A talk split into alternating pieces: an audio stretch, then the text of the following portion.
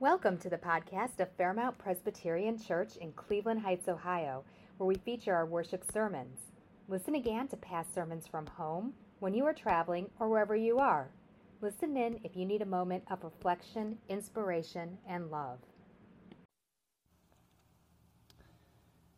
Yoncalla is a rural town tucked into the southwest corner of Oregon. It's a small town with just a tick over a thousand residents. And if you drove through Yoncalla today, you probably wouldn't think much of it. It looks pretty much like every other sleepy rural community you've ever passed through. But about a hundred years ago, something rather remarkable happened there. Something so spectacular that it prompted the New York Times to write a featured story about Yoncalla.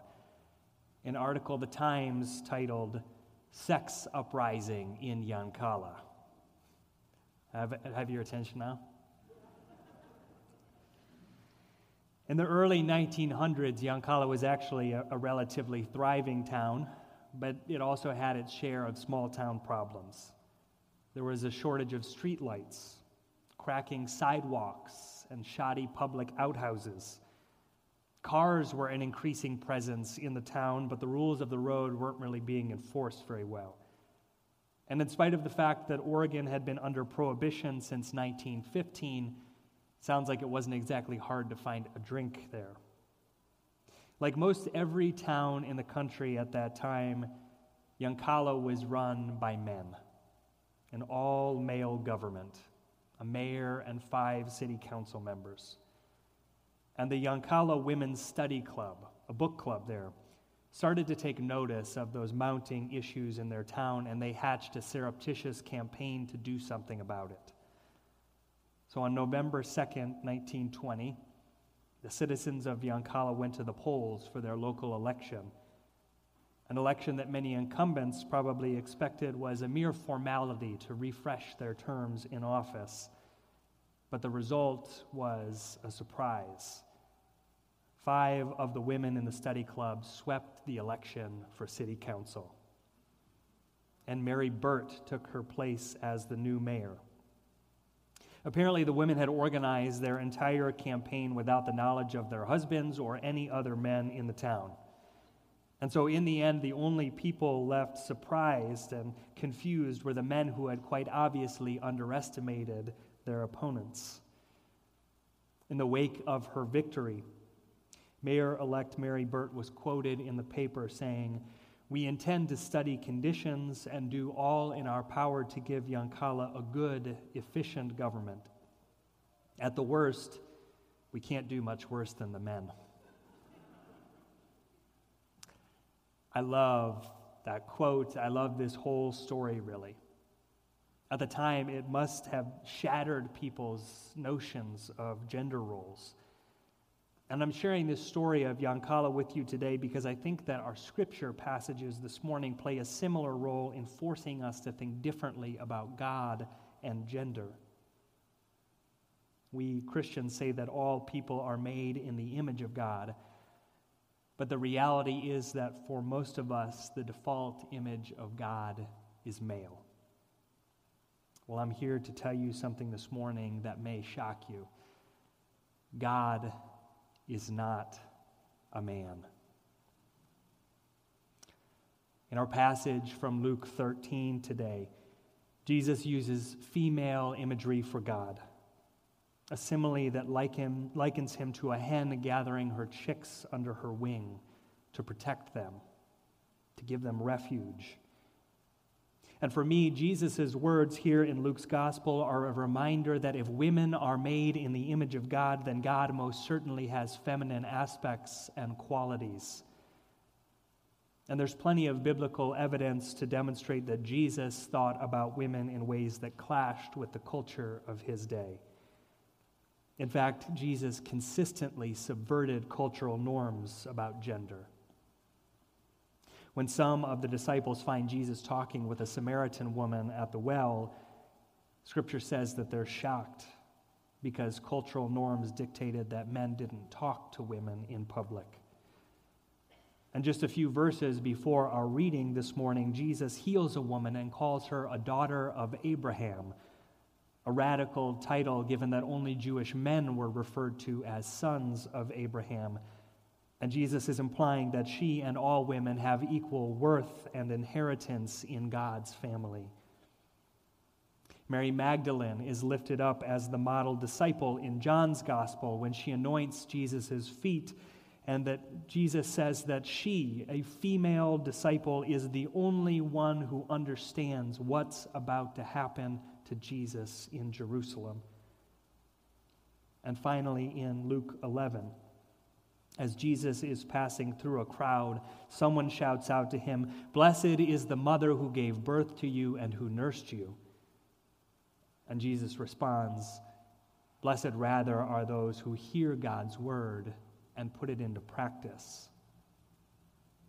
For me, this is one of the most powerful statements on gender in all of Scripture because it implies that the worth of Jesus' mother Mary, or any woman for that matter, is not simply in their ability to bear children and raise them, but instead their worth comes from God and they are to be judged by the same measure as men their obedience to God and their love for God.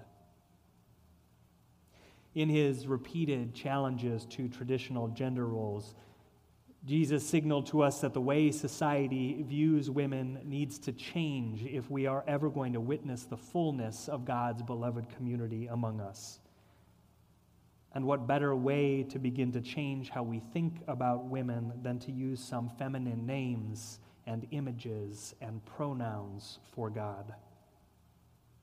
So, what does this image of Christ as a hen gathering her chicks under her wing teach us about God? It reveals that God's love for us is as fierce as a mother hen protecting her young. It reveals that God's grace for us is an expansive grace that surrounds us, like wings that shelter us and give us refuge. It reveals that God is our mother who will never abandon us, never give up on us, no matter what we've done or left undone. Jerusalem was about to hand over Jesus for crucifixion. And the Pharisees had come to warn Jesus that Herod the fox wanted Jesus' head just as he had taken John's. And yet Jesus kept marching towards Jerusalem in spite of everything. His love was still burning for them, and he was willing to die to shelter them under his wings.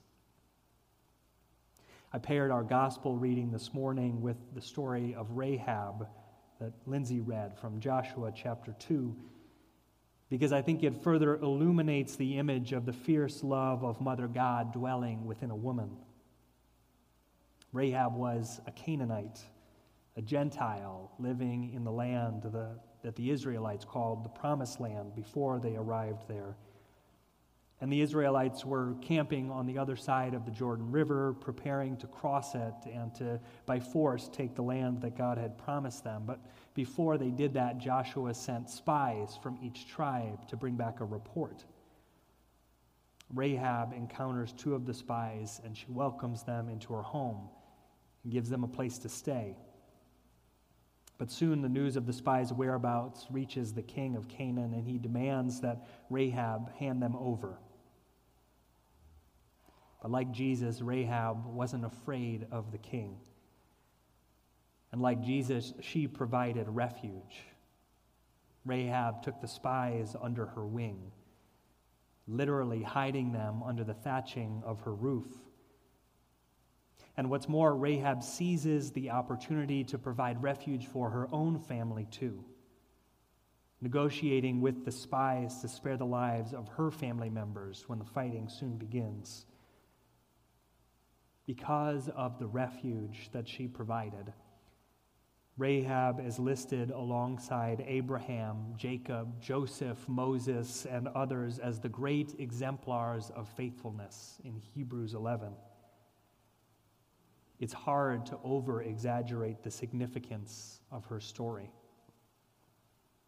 the notion that the model of the fierce love of God the protector is embodied by a female Canaanite prostitute is meant to be shocking. and it turns upside down our patriarchal ideas about who God is and how God moves among us. Earlier, I told you that God is not a man. Well, here's the thing God isn't a woman either. In the words of the womanist biblical scholar, Reverend Dr. Wil Gafney, no one gender can contain God. God is trans, transgressive, transgender, transcontinental, transcontin- transnational, transreligious. God's love transverses and encompasses all things, Gafney says. And this God who transverses all expressions of gender loves us with an expansive love that gives us refuge, that protects us always especially in moments when we feel most vulnerable. We see the embodiment of that love in the Christ, the mother hen who is continuing to Jerusalem on our behalf. And we see it in Rahab too, giving refuge to God's people in danger. We are the recipients of that loving refuge. And the way we show our thanks to God is by offering that refuge to our neighbors, to those in our midst. Fairmount has a history of providing safe space to those who need it. In 2016, you formed the Refugee Task Force. And thanks to the love and leadership of many people in this congregation, refugees have called this church their home. Even if you haven't been involved up to now, there are opportunities to get engaged. There are many ways to volunteer with one of our local partner organizations, AMIS, Americans Making Immigrants Safe, or the Heights Friends of Immigrants. We can also support our brother Jonas, a refugee from the Democratic Republic of Congo who's living in our church apartment right now. You may see Jonas walking around Fairmount welcome him, and make him feel that he belongs in this community too, because it is his community. And if you're interested in learning more about how you can get involved with supporting refugees here in our own community, you can talk with Gene Silak. Friends, this Lent, I give, invite you to give thanks to God, our mother hen, our protector whose expansive love fills us to the brim with the kind of grace that can save our lives. And then I invite you to respond to that fierce love and expansive grace. To respond by providing the same refuge to others that God gives to us. Amen. We thank you for listening to a worship episode from Fairmount Presbyterian Church. Revisit this podcast site weekly for new worship episodes. Have a beautiful and blessed day.